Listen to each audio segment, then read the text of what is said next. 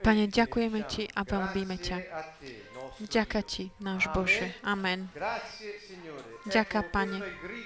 Toto je volanie, oslavné volanie víťazstva. Stánkov spravodlivosť. Vďaka Ti, Pane. Čo iné môžeme povedať? Boh je s nami a teda nikto nemôže byť proti nám. To vieme. Biblia je plná takých veršov, obzvlášť v žalmoch, kde nachádzame napísané a znovu napísané, že podľa tohto vieme, že Boh nás miluje, lebo nás oslobodil od našich nepriateľov. A Nový zákon hovorí, že nás tak miloval, že dal svojho jednorodeného syna za nás. Čiže ako nás oslobodil? Zoslejúc svojho syna, aby nás oslobodil. Ježiš je osloboditeľ, vykupiteľ. Ten, ktorý nás oslobodil od otroctva hriechu a smrti. A uschopnil nás žiť jeho život vzkriesenia. Keď hovoríme o živote vzkriesenia, myslíme tým ten život, ktorý porazil smrť. Nie vždy sa zdôrazňuje tento aspekt. Ale je to práve, že ten hlavný, ten koncept života vzkriesenia, ktorý často ako keby malo sme o tom hovoriť. Čo to znamená život vzkriesenia? Keď príjmeme Pána Ježiša v našom živote, to znamená, keď nielen, že vyznáme, že On je Pán a vyznáme, že patríme Jemu,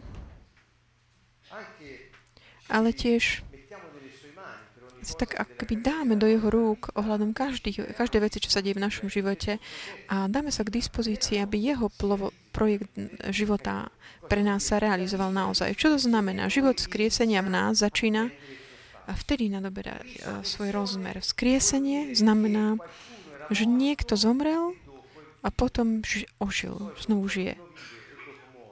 Často je to, že niekto žije a potom zomrie, ale toto je naopak. Ježiš zomrel a potom bol vzkriesený z mŕtvych a je živý. A ten život vzkriesenia porazil smrť. Prečo? Pretože on bol mŕtvý, ale potom ožil. Čiže keď my žijeme život vzkriesenia, príjmame ten mocný život, ktorý prekonal smrť. Ohľadom tohto sa neuvažuje dostatočne, ale myslím, že to je úplne to základné, pretože my hovoríme o tej téme, ako ísť ďalej za krízu, ponad akékoľvek ťažkosti, ponad tie momenty, keď vidíme také, ako keby takú kryžovatku, preto musíme sa vybrať.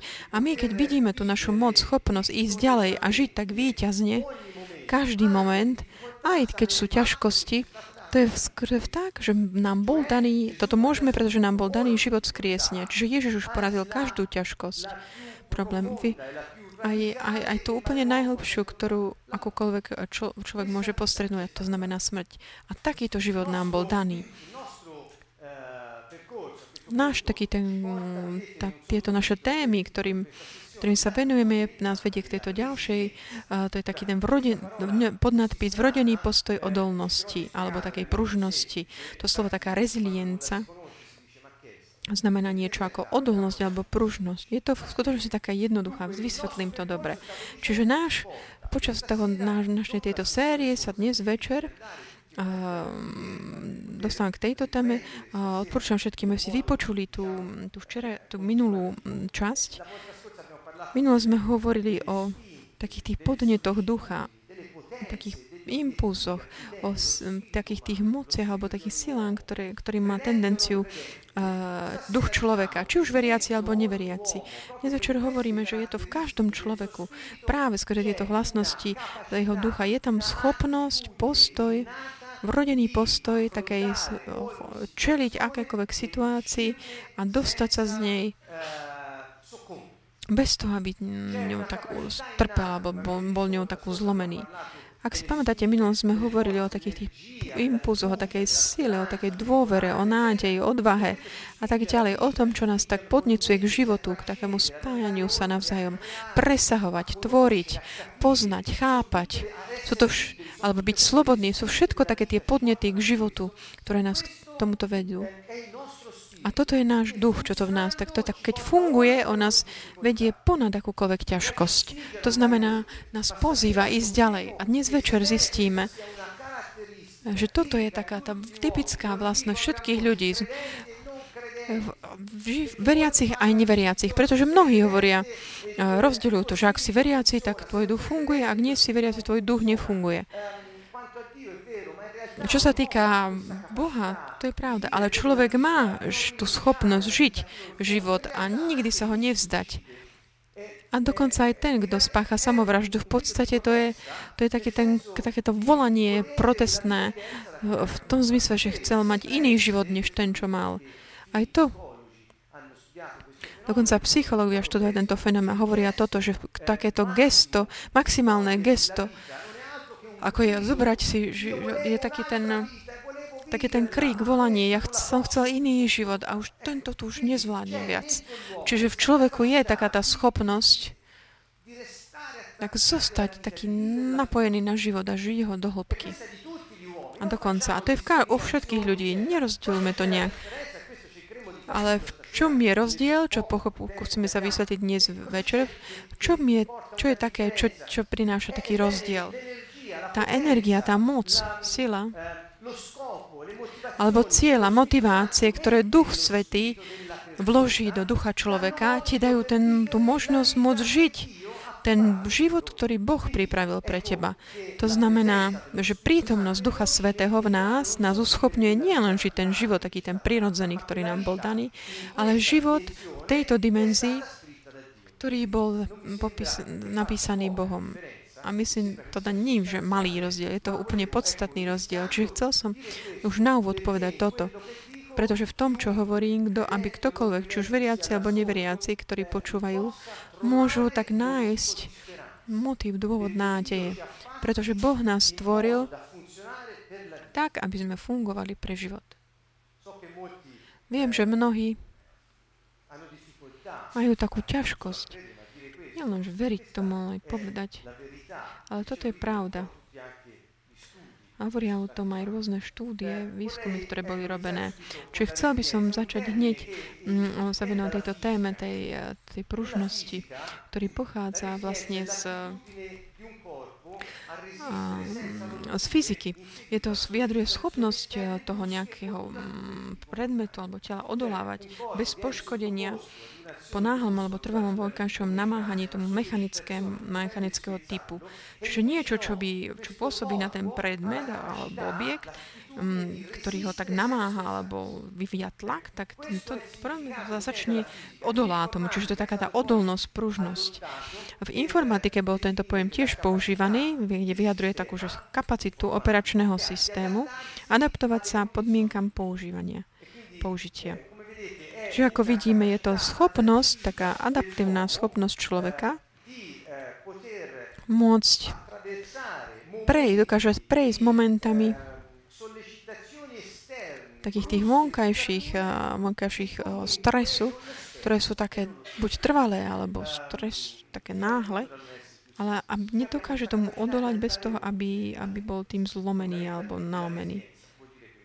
Čiže odol znamená toto. Tento pojem je pomerne náročný, ak ho nepoznáme, ale z týchto už prvých ste zistili, aké to jednoduché, až také intuitívne.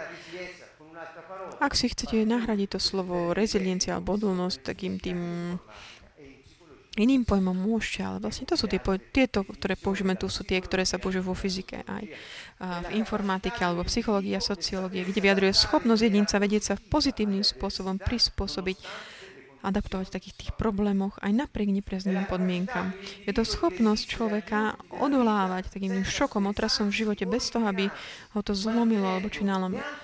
Ale zachovávajúci, či dokonca až zvyšujúc svoje vlastné osobné a sociálne zručnosti.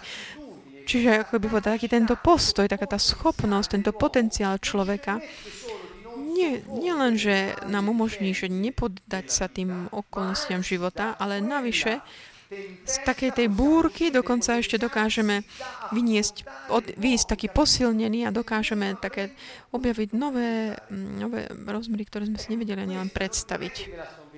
Čiže nie je to niečo, čo som si vymyslel. Sú to veci, ktoré napísali mnohí sociológovia, psychológovia. Čiže to vedecké. Čiže keď si tak uvedomíme v našom živote, ak čítame Bibliu, aj v takých tých postavách biblických, keď vidíme takúto schopnosť, ako sa prejavovala. Čiže je to ten potenciál človeka, ktorý sa realizuje, manifestuje. Táto údolnosť alebo pružnosť je vlastne taký ľudský rozmer, ktorý predpokladá takú vrodenú určitú schopnosť biofyzickú, ktorá je vrodená. Teda. To je, ako keby sme mali niečo už tak geneticky dané.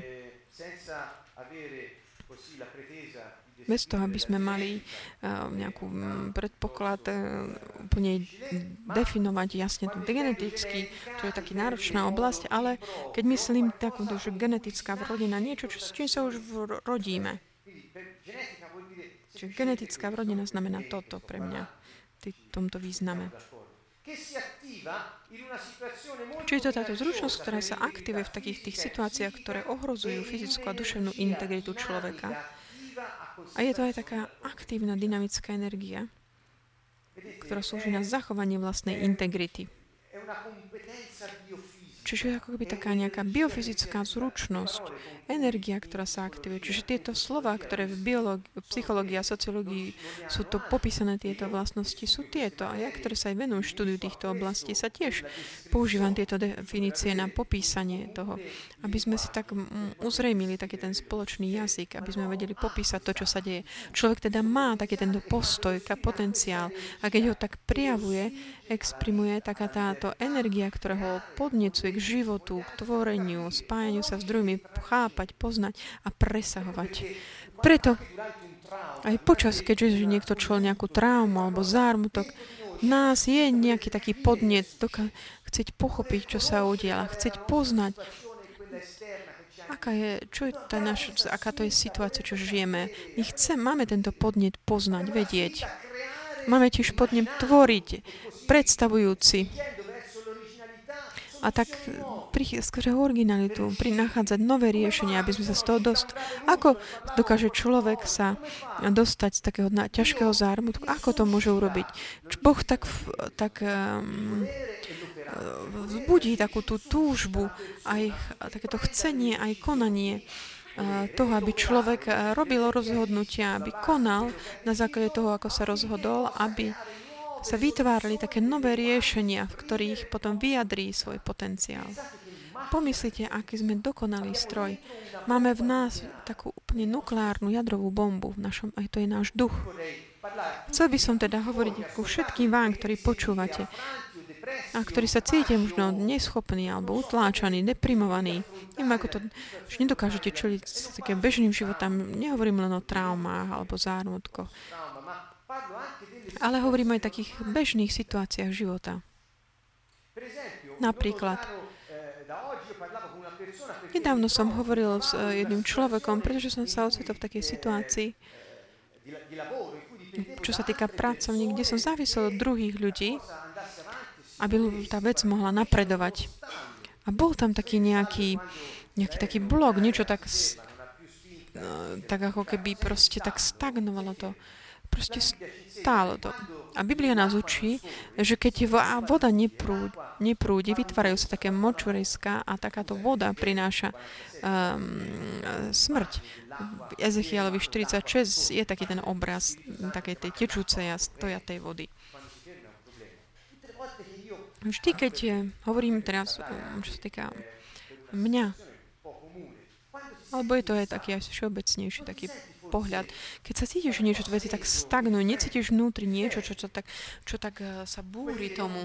Ako nechcem zostať takto stagnujúci, lebo ak zostanem taký stagnujúci, pádnem, nechcem byť v pasivite či symbiózy. Ak si v takýchto veciach si tak stagnuješ a tvoj duch ale tak tlačí, podnecuje. Ale máš strach konať? Povedať ľuďom, prepáč, ale dáš mi tie informácie, ktoré potrebujem, dohodneme sa, budeme hľadať riešenie. Ak ty máš strach, ako keby narušiť nejaké iluzórne prímerie, dostaneš taký pasívny a zastavený a trpíš tým. Ale náš duch nás neprestajne tak podnecuje k slobode. Pretože ak ten stagnovanie príde preto, lebo všetci okolo teba to spôsobia, tak ťa to tak tlačí konať. A odvaha ťa potom pozve k tomu, aby si robil také autonómne rozhodnutia, aby už si nebol nejak závislý a blokovaný tým druhými. A čo urobíš? Zavoláš, aby si mohol mať informácia. Pohneš sa k aktivite. Niekto hovorí o tom, že sú to dynamiky mysle. Nie, sú to podnety mysl, ducha. Naozaj to tako vážne hovorím, lebo vidíme to, že je to také pravdivé. A je to také veľký klam v takom tom, keď nehovorím o týchto veciach. Alebo klamom je, aj keď sa o tom hovoríme takým nepravdivým spôsobom. Ale kým klamom je aj nehovoriť o tom, lebo hovoríme o mnohých veciach, ale nedokážeme, nepopisuje sa jasne potenciál ľudských bytostí. Čiže keď sa nachádzame v nejakých situáciách, kedy náš potenciál potrebuje byť vyjadrený a keď ho nepoznáme samých seba, nevieme, kto sme. A takéto volanie, ktoré v cirkvách a v skupinách kresťanských, aby o tom hovorili, o týchto veciach, o duchu človeka. Také pozvanie k tomuto teda, aby sa hovorilo o duchu svetom, o živote vzkriesenia v duchu človeka. Aby sme mohli realizovať to poslanie a úlohu, ktorý sme dostali, aby sme mohli žiť ten plán, ktorý on pre nás pripravil.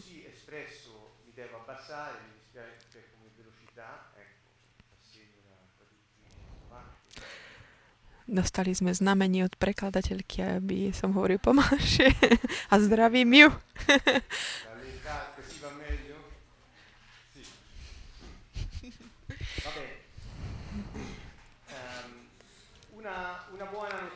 Dobrá správa. V mnohých obdobiach, až do nedávna, bolo veľmi také moderné v móde rozmýšľať tak, že človek sa rozvíja na takých lineárnych modelov. To znamená, ako malý si mal nejakú traumu a ako dospelý. Počul som o takto hovoriť aj v takých kresťanských pojmoch, kde niekto hovoril, že ak ty nejak pochybíš, potom musíš zaplatiť za tie dôsledky. Ale my, ktorí veríme v toho, ktorý prišiel, aby zobral všetky chyby a omyly našich životov, mi sa nezdá, že to je ten istý Boh. Čiže nemôžeme hovoriť takýmto spôsobom. Čiže konečne, študujúc tieto charakteristiky osoby, človeka, a veľký impuls v tejto oblasti dali aj neurovedy. Zistilo sa, alebo pochopili sme, že nie je to tak, že by človek žil nejakým deterministickým spôsobom, ale žije v takom závislosti na faktoroch, ktoré môžu podporovať taký vývoj vhodný na podporu potenciálnych kapacít, také tie odolnosti alebo pružnosti. To znamená, aj keď sú nejaké búrky v živote, traumy, ťažkosti, chyby, omily, ktoré ťa vedú k tomu, že tak trpíš nejaké také náhly zásah zvonka. Náš mozog, ktorý je plastický, má tú schopnosť obnovovať sa v takých tých neuronálnych okruhoch. A náš duch, ktorý tak podnecuje k životu, oni nás uschopňujú tak prijať uchopiť takú tú novinku života, a ako by nastúpiť na ten vlak, ktorý prichádza. Máme schopnosť zmeniť sa, čiže nikto vám nemôže povedať, že keďže sa udialo niečo vo vašom živote, že už musíš to do konca života nie so sebou. Ty máš potenciál zmeniť sa. Máš potenciál žiť život a vychutnávať si ho. Toto je niečo, čo nám dáva nádej. A opakujem, nehovorím o tomto takto, pretože som si prečítala nejaký detský magazín. Sú reálne štúdie, výskumy, ktoré sú veľmi dôležité. Ja dám vám dokopy tieto poznatky ich. Aj keď sám sa vlastne venujem tomu. Pretože my ako kresťania nemôžeme tak ako keby ignorovať tie aspekty takto dôležité, čo sa týka osobnosti, ktoré tiež sú aj z tých humanitných vied, sú dôležité. Zoberme si z toho takéto dobré, čo z toho ide. Máme takúto schopnosť, autonómnu schopnosť vyberať si to, čo je potrebné, dôležité pre nás. Čiže ďalej také tie pojmy ako odolnosť, neurovedie, genetika. Necitujem tu konkrétne autorov, pretože by to bol veľmi taký plný ten slajd. Koho to zaujíma, môžete mi napísať, môžem vám povedať a veľkú časť týchto informácií mám z tejto knihy ako odolnosť, ako schopnosť prekonať traumu. Cituje mnohých autorov, ktorí prispeli k takému spracovaniu týchto konceptov. Neurovedy hovoria, že mozog má takú funkciu plasticity, ktorá je schopná tak podržať jedinca, človeka, ktorý prežil traumu, reaktivujúc tie neurónové okruhy takého pohody alebo blahobytu, hovoria o technikách relaxácie, posilnenia. Sú OK, ale toto teraz momentálne tomu sa nechceme venovať. Dôležité pre nás je teraz pochopiť, že náš mozog je plastický. To znamená, ak strpíme nejakú traumu, sme schopní tak znovu aktivovať také tie neurónové okruhy, takého pohody alebo blahobytu. Také tie iné okruhy, než tie, ktoré nás stále privádzajú do tej traumy. Ako? To hovorím teraz ja, nehovoria to títo vedci, ale nie je to v protiklade. Je to ako Pán, ktorý prebýva v nás, nám dá intuície, predstaví nám nové situácie, okolnosti a dá nám život. My, kresťania, sme a mali by sme byť praktickí. Praktickí, nie nejak s takou hlavou v oblakoch.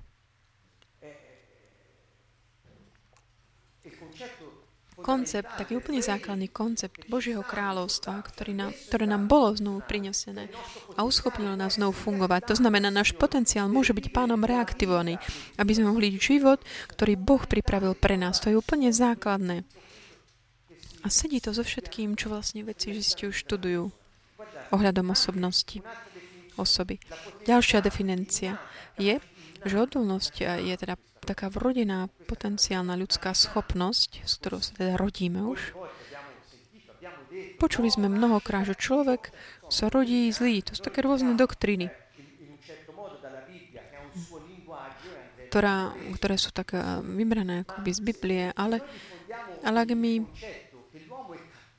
rozšírime taký ten koncept, že človek je od prirodzenosti zlý, tak je to vlastne trošku protiklad, pretože Boh ho stvoril a schopný ho fungovať. Ale iné je, že človek sa rodí taký predisponovaný k hriechu. Ale keď my vidíme v človeku takú ten potenciál byť OK, ako by sme inak, ak by sme to tak nevideli, ako by sme ich mohli milovať? Prečo Ježiš aj v tej cudzoložnici videl človeka hodného úcty? Pretože ako keby osprnili jej cudzoložstvo, že to tak prijal? Nie, pretože on videl v nej taký ten potenciál, videl jej takúto pružnosť, videl nej takú jej ducha, ktorú, to znamená, že mala možnosť, takúto schopnosť byť odolná a dokázať sa zmeniť. Čiže on videl potenciál tejto ženy. On odsúdil to, čo žena urobila, ale neodsúdil ňu. Pretože ona má potenciál vo svojom vnútri, kde je daný Bohom a môže ho rozvíjať, aby tak žila to, čo Boh pre ňu pripravil. A rovnako aj my všetci. Ako by sme mohli odpustiť nejakému človeku, keď nám ublíži?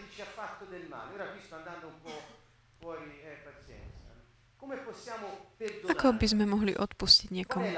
Aká je taký ten klik, ktorý nás vedie k odpusteniu? Hovoril som o tom mnohokrát a často o tom hovorím takým aj rôznym spôsobom. Takže viem si predstaviť, že Boh tak rôznym spôsobom nám to môže tak priblížiť. Dnes by som chcel ponúť toto, že odpustenie začína od takého prijatia človeka. Pretože ak ty nepríjmeš toho človeka taký, aký je, tak mu nikdy neodpustíš. Ako môžeš tak akceptovať človeka, ktorý je zlý a ti ublížil? Nie ako, že akceptuješ to, že ten človek je zlý, lebo to nikomu by nerobil dobre. Nie preto nepríjmeš toho človeka, pretože ospravedlňuješ to zlo, ktoré robí, lebo to by tiež nikomu neprospelo. Prečo teda? Pretože ty príjmeš toho človeka, preto, ako ho Boh stvoril. Aj keď to ešte tam som človek neobjavil. Keď niekoho... spomínam si teraz takých 2-3 ľudí,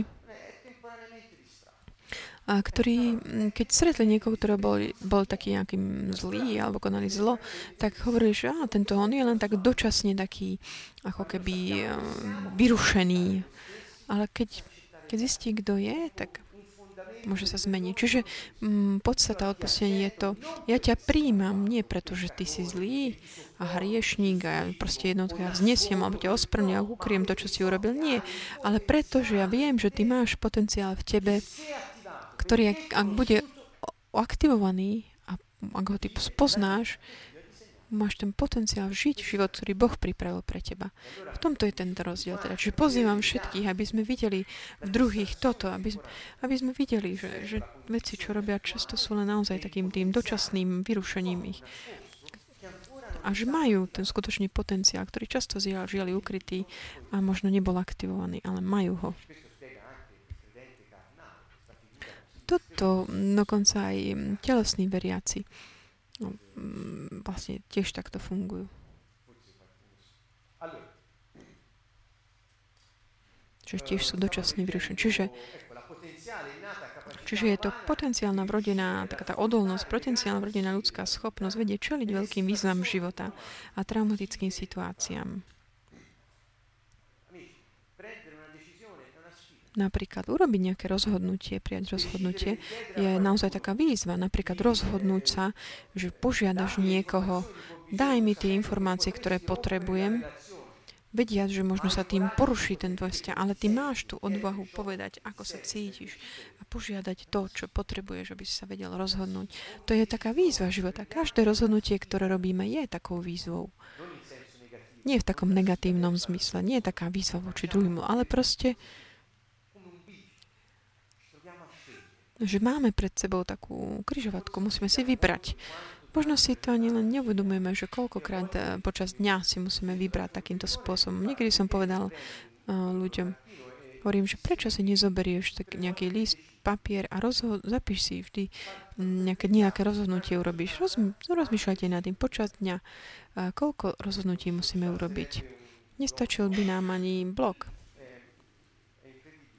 Je to naozaj také neuveriteľné. A vždy sa vlastne tak dávame do hry, keď sa rozhodujeme, keď snažíme sa hľadať tú správnu cestu každým rozhodnutím.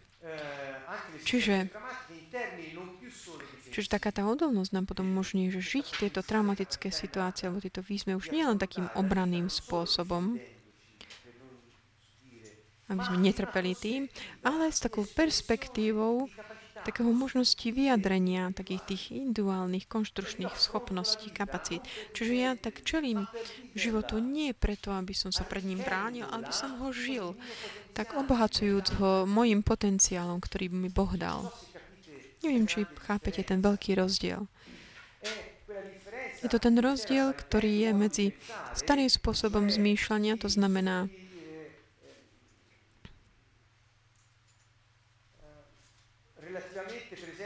napríklad vo vzťahu, čo sa týka vnútorných dynamík alebo dynamík mysle, psychológie a tak ďalej.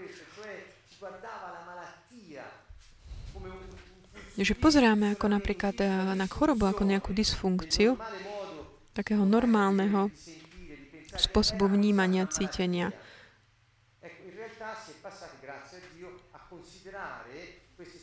Ale potom sme prešli k takému vnímaniu týchto dysfunkčných situácií a už nie viac ako takú že chorobu, ale ako keby, že chýba nejaké prejavenie určitých aspektov, že ako by niečo není, že je to choré a poškodené na veky, ale jednoducho není to prejavené takým spôsobom, ako by malo.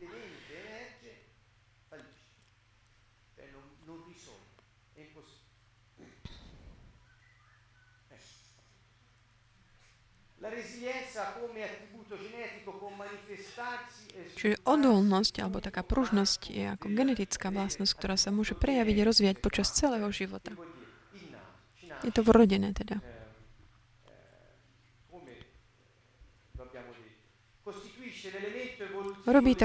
tvorí takú evolučnú zložku človeka, ktorý sa neobmedzuje len na také zotavenie sa z utrpených škôd, čiže nejde len o to, aby nám to zabezpečilo postaviť sa znovu na nohy, ale táto odolnosť koná s takým vedomím, že dokáže ako keby obsiahnuť, zvládnuť celú komplexnosť okolností, situácií, skôr svoje vlastné konanie a vlastný plán života.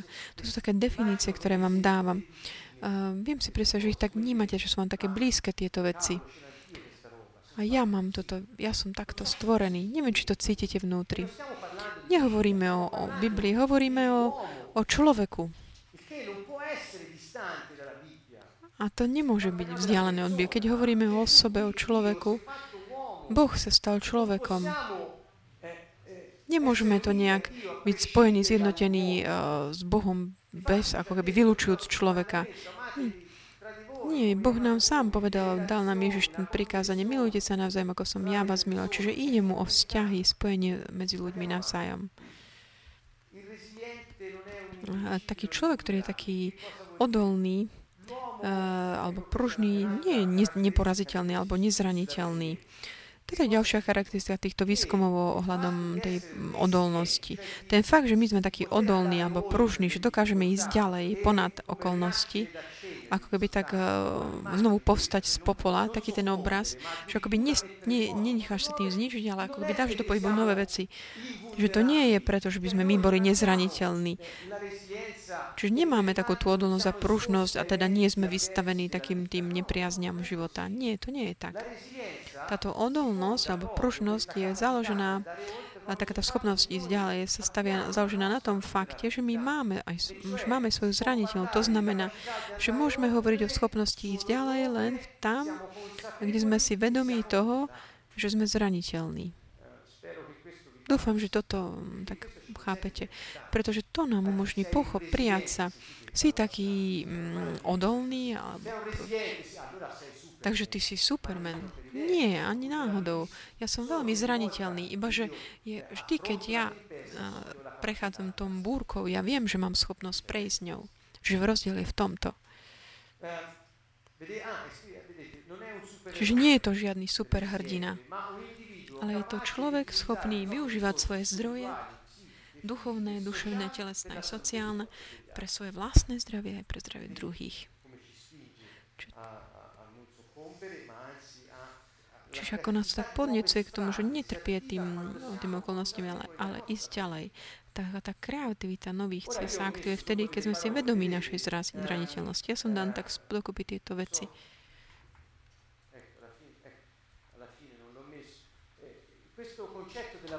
Ten koncept zraniteľnosti a schopnosti prekonať problémy neprivádza nám na mysle takú tú vetu z Nového zákona, kedy Pavol hovoril, keď som slabý, som silný. Pamätáte si to? Čo to znamená? Znamená to, že on si bol vedomý vlastnej zraniteľnosti a práve preto vedel, že v tej jeho zraniteľnosti Boh bude spôsobať ten rozdiel a jeho schopnosť prekonať túto zraniteľnosť je v ňom a proste prejaví sa. Toto je ten koncept. A po 2000 rokov nachádzame vysvetlené týmito veľkými slovami, ale je to vlastne jednoduchý koncept, známy už vtedy. Zraniteľnosť voči biologickým alebo psychosociálnym rizikovým faktorom nás núti tak používať naše zdroje a posilňovať ich, aby sa stali pre nás takými faktormi, prvkami vývoja a ochrany. Čiže z toho problému ty vyjdeš taký posilnený a pripravený pre nové dobrodružstva. Ako sme hovorili, kríza je príležitosťou. Vidíme, že to sedí, ten koncept. Kríza je príležitosť. Kríza je príležitosť vidieť náš potenciál vyjadrený, prejavený a nájsť také nové cesty, možnosti prejavenia tej moci, ktorú Boh nám dal. Tu som dal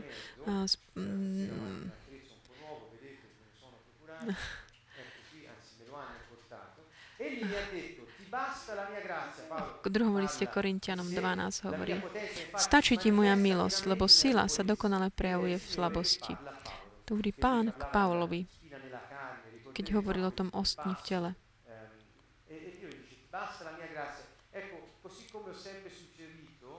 Ako som vždy tak navrhoval nahradiť slovo viera vernou dôverou, rovnako vám navrhujem, ponúkam taký ten hebrejský význam slova, nahradí si slovo, že milosť, slovom priazeň.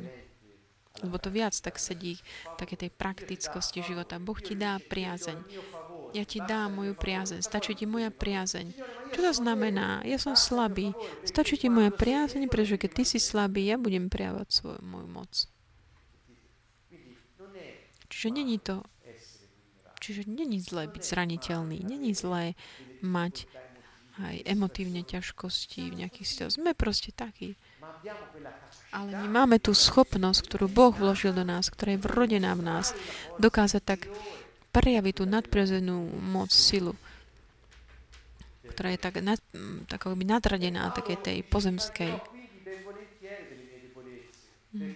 A Pavol ďalej hovorí, a tak sa budem radšej chváliť svojimi slabosťami, aby vo mne prebývala Kristova sila.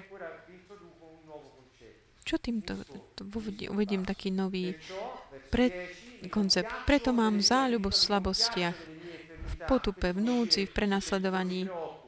To znamená, že nestarostní sa kvôli týmto situáciám slabosti, potupe, v núdzi, v prenasledovaní a v úzkostiach pre Krista. Lebo keď som slabý, vtedy som silný. Tu hovorí o svojej službe v kontexte veľmi jasnom. Nechcem to zovšeobecňovať ani banalizovať, ale koncept je vždy ten. Pavol je človek, ktorý vie a si je vedomý toho, že má potenciál, ktorý ho vedie stále ďalej, ponad akékoľvek tie slabosti, choroby, bolesti a úzkosti.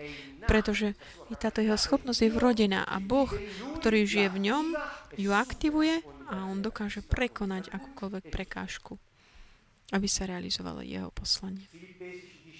V liste Filipanom nám hovorí, veď to Boh pôsobí vo vás a že aj chcete, aj konáte, čo sa jemu páči. Čiže Boh vzbudzuje v nás to, tie rozhodnutia aj skutky podľa jeho plánov, nie podľa našich túžieb. Ak naše túžby sú v súlade s jeho, tak je to vlastne OK.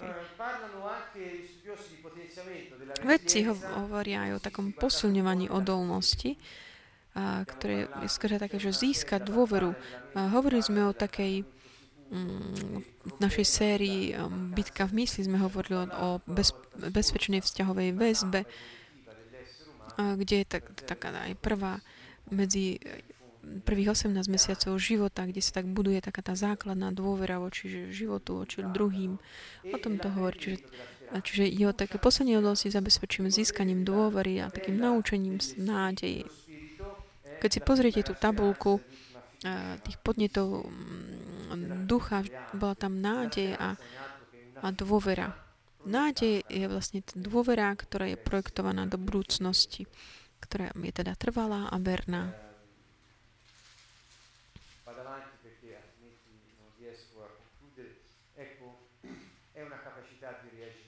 Je to teda aj schopnosť prekonávať traumatické udalosti.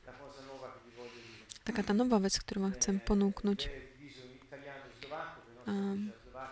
Máme to tak rozdelené na dve časti. Je to taký nákres, ktorý nájdete v mnohých knihách. Nájde to aj v kresťanských textoch a nájde to aj v textoch transakčnej analýzy.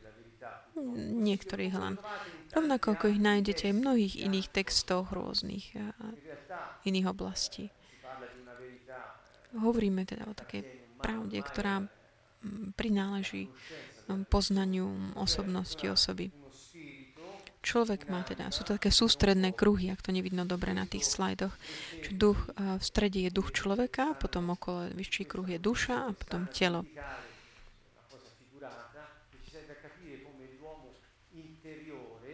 Čiže toto nám pomáha tak pochopiť, ako Pavol hovorí napríklad, že taký ten vnútorný človek, človek ukrytý v srdci, duch človeka. Čiže to je tá časť taká najintímnejšia osoby, taká tá hlboká. Transačnej analýzy, také tej, ktorej sa často venujem, lebo mi to pomáha tak pochopiť aj vysvetľovať určité fenomény, také vnútorné, čo sa týka vzťahov, medziľudských vzťahov. Niečo, čo je veľmi užitočné. Čiže duch človeka v transačnej analýze je volané také existenciálne jadro, alebo v angličtine inner core, také vnútorné jadro. Vnútorné jadro. Čiže všetci vedci, čo sa venuje štúdie osobnosti, rozpoznávajú, uznávajú, že ak taká tá ak duša alebo psyché, čo je vlastne to isté v gréčtine, tam v gréčtine, kde je spomínaná duša, je napísané psyché, ktorá zahrňa mysel, takéto cítenie, rozmýšľanie, chcenie, ešte pod ňou, akoby ešte viac vnútri v osobnosti je tá identita človeka. To, čo je takéto niečo, čo je taký ten akoby vankúšik medzi vnútorným človekom a telom človeka je niečo, tá duša,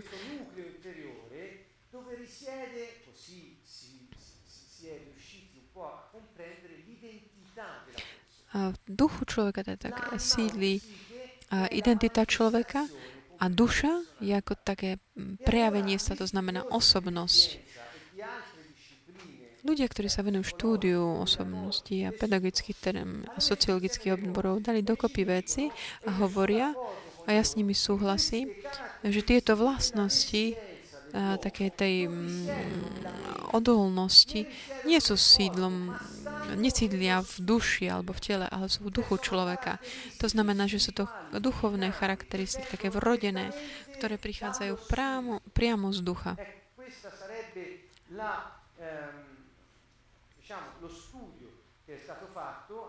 To sú tie štúdia, ktoré boli robené skrze takých analýz rôznych prípadov a vysvetlenia.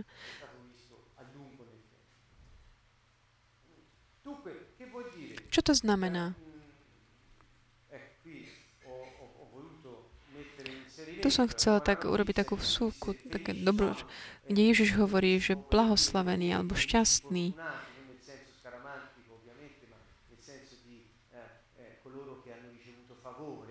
alebo tí, ktorí sa prijali priazeň, sú tí, ktorí, hoci sú bohatí vo svojom duchu, majú taký ten postoj takej pokorní a zraniteľnosti, ako tí, ktorí sú chudobní. Túto definíciu som našiel u jedného mesiánskeho žida. Čiže takú tú zraniteľnosť.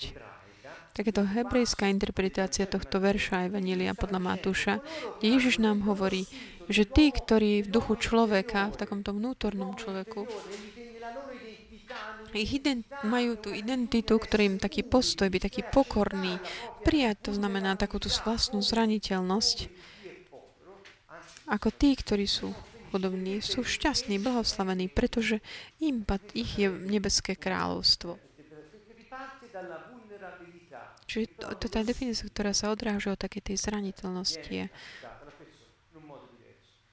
V duchu je potom aktivovaná takým novým spôsobom. Keď hovoríme o znovu zrodení,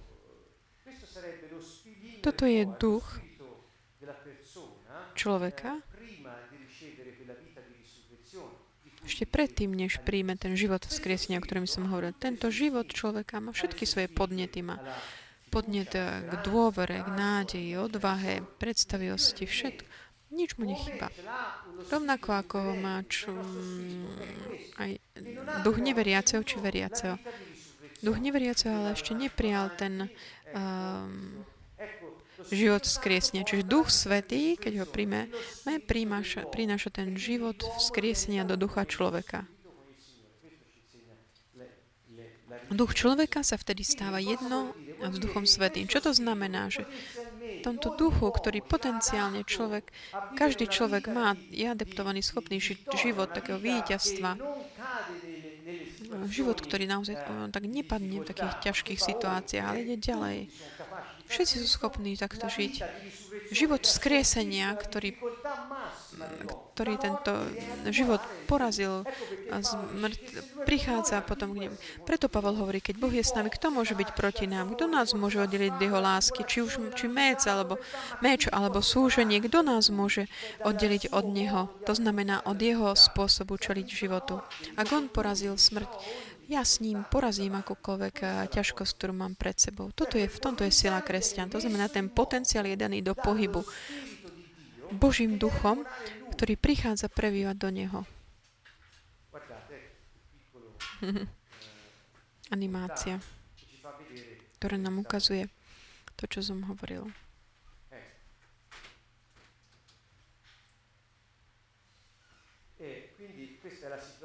Čiže takáto je potom situácia po takomto znovuzrodení. Čo to znamená? To znovuzrodenie, že taký ten náš potenciál je do pohybu. Taký ten schopnosť prejaviť sa tak, ako sme boli stvorení, sa dá do pohybu. Na tomto chcem tam naozaj veľmi trvať. Čiže ako potom vyzerá taká tá osoba veriaceho, vlastne spolu s duchom človeka prebýva aj Duch Svätý. Ak toto je naša schopnosť a náš veľký zdroj, ja by som chcel sa tak chvíľku zastaviť na pri jednom aspekte, čo sa týka spravovania zdrojov. Tento verš z Lukáša, budeme ho možno ešte sa neskôr viac venovať, ale teraz vám to chcem tak aspoň naznačiť, pretože toto je také to podobenstvo o mínach. Lukáš tu píše príbeh o takého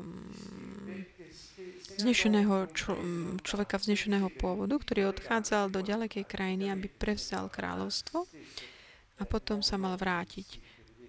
Čiže Pán hovoril vlastne o sebe samom, že on odíde do ďalekej krajiny, aby zobral prevzal ten kráľovský titul, to hovoril o svojom oslávení a potom sa vráti. Kam? Odkiaľ odišiel? Čiže bude vzatý do neba a potom sa vráti. A hovorí nám o zdrojoch, o tom, ako Boh očakáva, že my budeme spravovať naše zdroje, to, čo máme.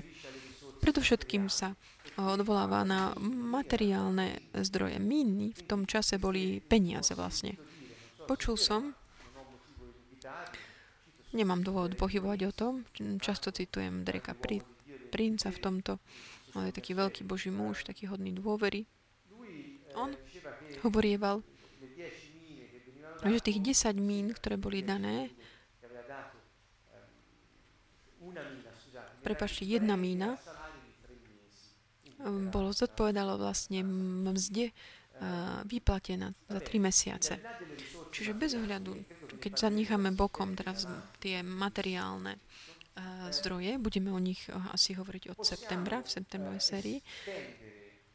Takéto tie zdroje, to môžeme rozšíriť aj na akýkoľvek zdroj, ktorý Boh nám dal.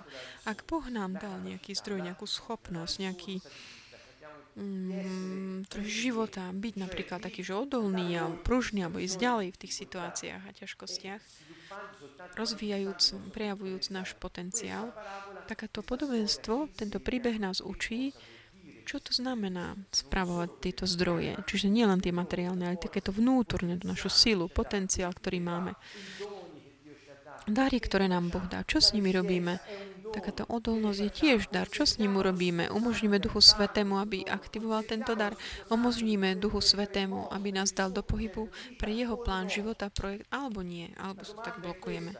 Otázka je teda takáto. Tento príbeh, nechcem ho čítať celý, lebo je dlhý, tento vznešený človek teda odovzdá tieto zdroje svojim sluhom. Verši 14.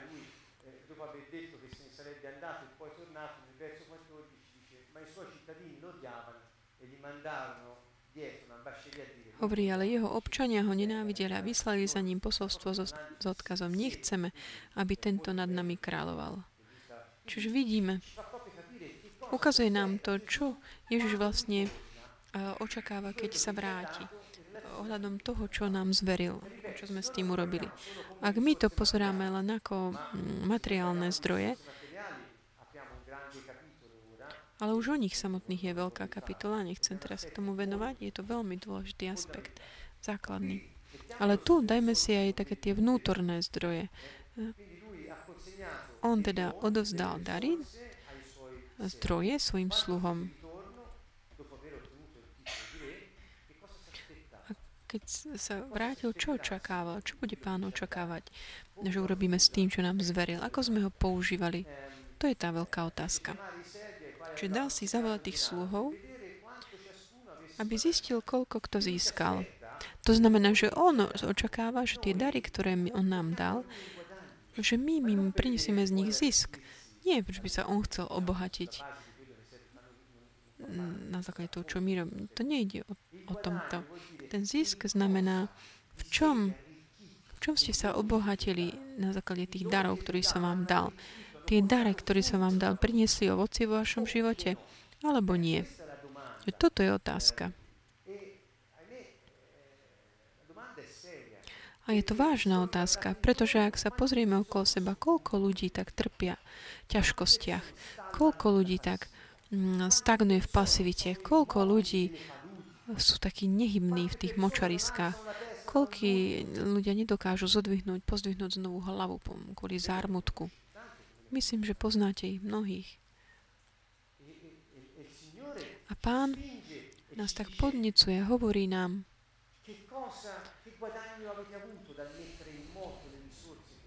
aký zisk mali ste z toho, že ste tak dali do pohybu veci, ktoré som vám zveril. Čiže tá naša schopnosť ísť ďalej je vrodená, ale ak my ju nedáme do pohybu, neaktivujeme, tak nám neprinesie zisk, pretože neobohatí náš život, ale zostane takým neznámym niekde, o čom nikto ani nikdy nehovoril. Čiže preto veľká dôležitosť toho, čo hovoríme teraz, ktorá pre mnohých je takou novinkou. Idem ďalej, ale tak pozývam všetkých, aby ste si prečítali toto podobenstvo Lukášovi 19. Končí pri tom, ako ten, ktorý získal najväčší zisk toho, čo mu bolo dané,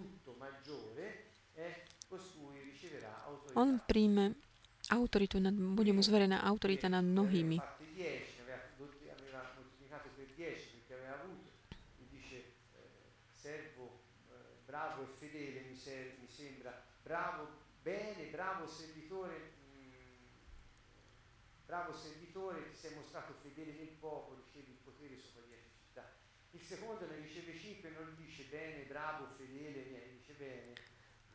Keď prišiel teda ten prvý, ktorý získal 10 mín, hovorí mu správne, dobrý sluha, pretože si bol verný v maličkosti. Maj moc nad 10 miestami. Ten potenciál, ktorý on nám dal, je schopný produkovať v našom živote dobro. Mnoho viac, než čokoľvek si vieme predstaviť alebo pomyslieť.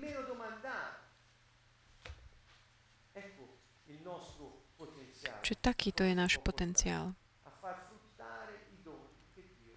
aby tak naozaj prinášali ovocie tie dary, ktoré nám Boh dal. Taký ten základ efektívnej odolnosti je v tomto. Je to príbeh o tom dome postavenom na skale alebo na piesku. To znamená, osoba bude mať možnosť prekonať krízy.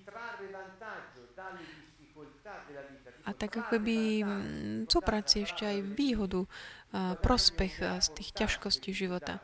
Pamätáte si, že nie je len o také, aby sme len prežili, ale aj zobrať si z toho prospech. A každá príležitosť, ktorú máme pred sebou, nám prináša výhodu, aby sme vyšli z toho posilnení a vytvorili nové riešenia. A my máme schopnosť žiť ich pre naše zdravie aj pre zdravie druhých. To znamená, základom tohto všetkého, aby to bolo trvalé. Takéto naše ísť ďalej, aby bolo naozaj také trvalé, aby to nebola len taká dočasná ilúzia. Takéto vyučenie nám dáva Pán. Ak my postavíme náš dom na skale, to znamená, ak Neho máme v nás, ak vieme, že patríme Jemu a vyznávame, že patríme Jemu, táto naša schopnosť nielen, že sa dá do pohybu, ale vytrvá. Je to niečo, čo prinesie ovocie a nezastaví sa ako nejaká ilúzia, nerozplynie sa a bude mať schopnosť ísť ďalej ohľadom každej situácie v našom živote. Toto je tá novinka, novosť. pretože on to garantuje. A ktokoľvek žije život vzkriesenia, spolu s ním on vie, že to je pravda, pretože Pán ťa nikdy neopustí. A ty budeš vždy schopný nielen prekonať ťažkosti, ale ešte mať z nich aj prospech. Skôr tie ťažkosti, cez ktoré prejdeš víťazne. Čo nie len prekonať a prežiť, ale mať to ešte aj prospech tým, že prejdeš tie ťažkosti víťazným spôsobom. Opakujem, víťazným, to znamená, prinesie ti to aj výhodu. Aká je, že môžeme dať do pohybu náš potenciál a žijeme takú tú novinku života, ktorú sme si ani nevedeli predstaviť, že by tam mohla byť. Hovoril som už dostatočne o tomto koncepte. Budeme pokračovať na budúce. Čiže dnes by som skončil tu. Všetkých pozývam, ktorí prežívate nejaký čas, také, že musíte sa rozhodovať alebo ťažkosti, či už vzťahové, alebo ekonomické, alebo fyzické, akékoľvek. Ak prežívate nejakú krízu, takže môže byť nielen, že máš príležitosť prekonať ju, ale dokonca priniesť víťazstvo. To znamená, aby si mohol mať prospech, výhodu pre ten plán života, ktorý Boh pripravil pre teba. Boh má plán, Boh má projekt života a my ho môžeme žiť. My môžeme žiť ten projekt, ten plán života len vtedy, ak náš potenciál je zjednotený s Božím duchom a s jeho životom vzkriesenia. Inak nemôžeme žiť ten život. Môžeme len tak dúfať tým, že máme ducha človeka bez ducha svätého, že nejak prežijeme akékoľvek ťažkosti života. A to nie je málo, pretože mnohí dokonca aj neprežijú. Človek bez Boha neprežíva alebo len prežije a to je všetko. A človek, ktorý má Boha, nielenže prežije tie ťažkosti, ale získa prospech aj pre ten jeho príbeh života. Čiže pozývam všetkých, aby si tak objavili vlastný potenciál. A mali z toho prospech pre ten plán života, ktorý Pán pripravil pre vás. Čiže týmto vás sa zdravíme, vidíme sa v budúcu stredu zo Sieny z Kanton Vaud pri ďalšej časti ohľadom ďalej za krízu. Srdečný pozdrav zo Sieny z Kanton Vaud.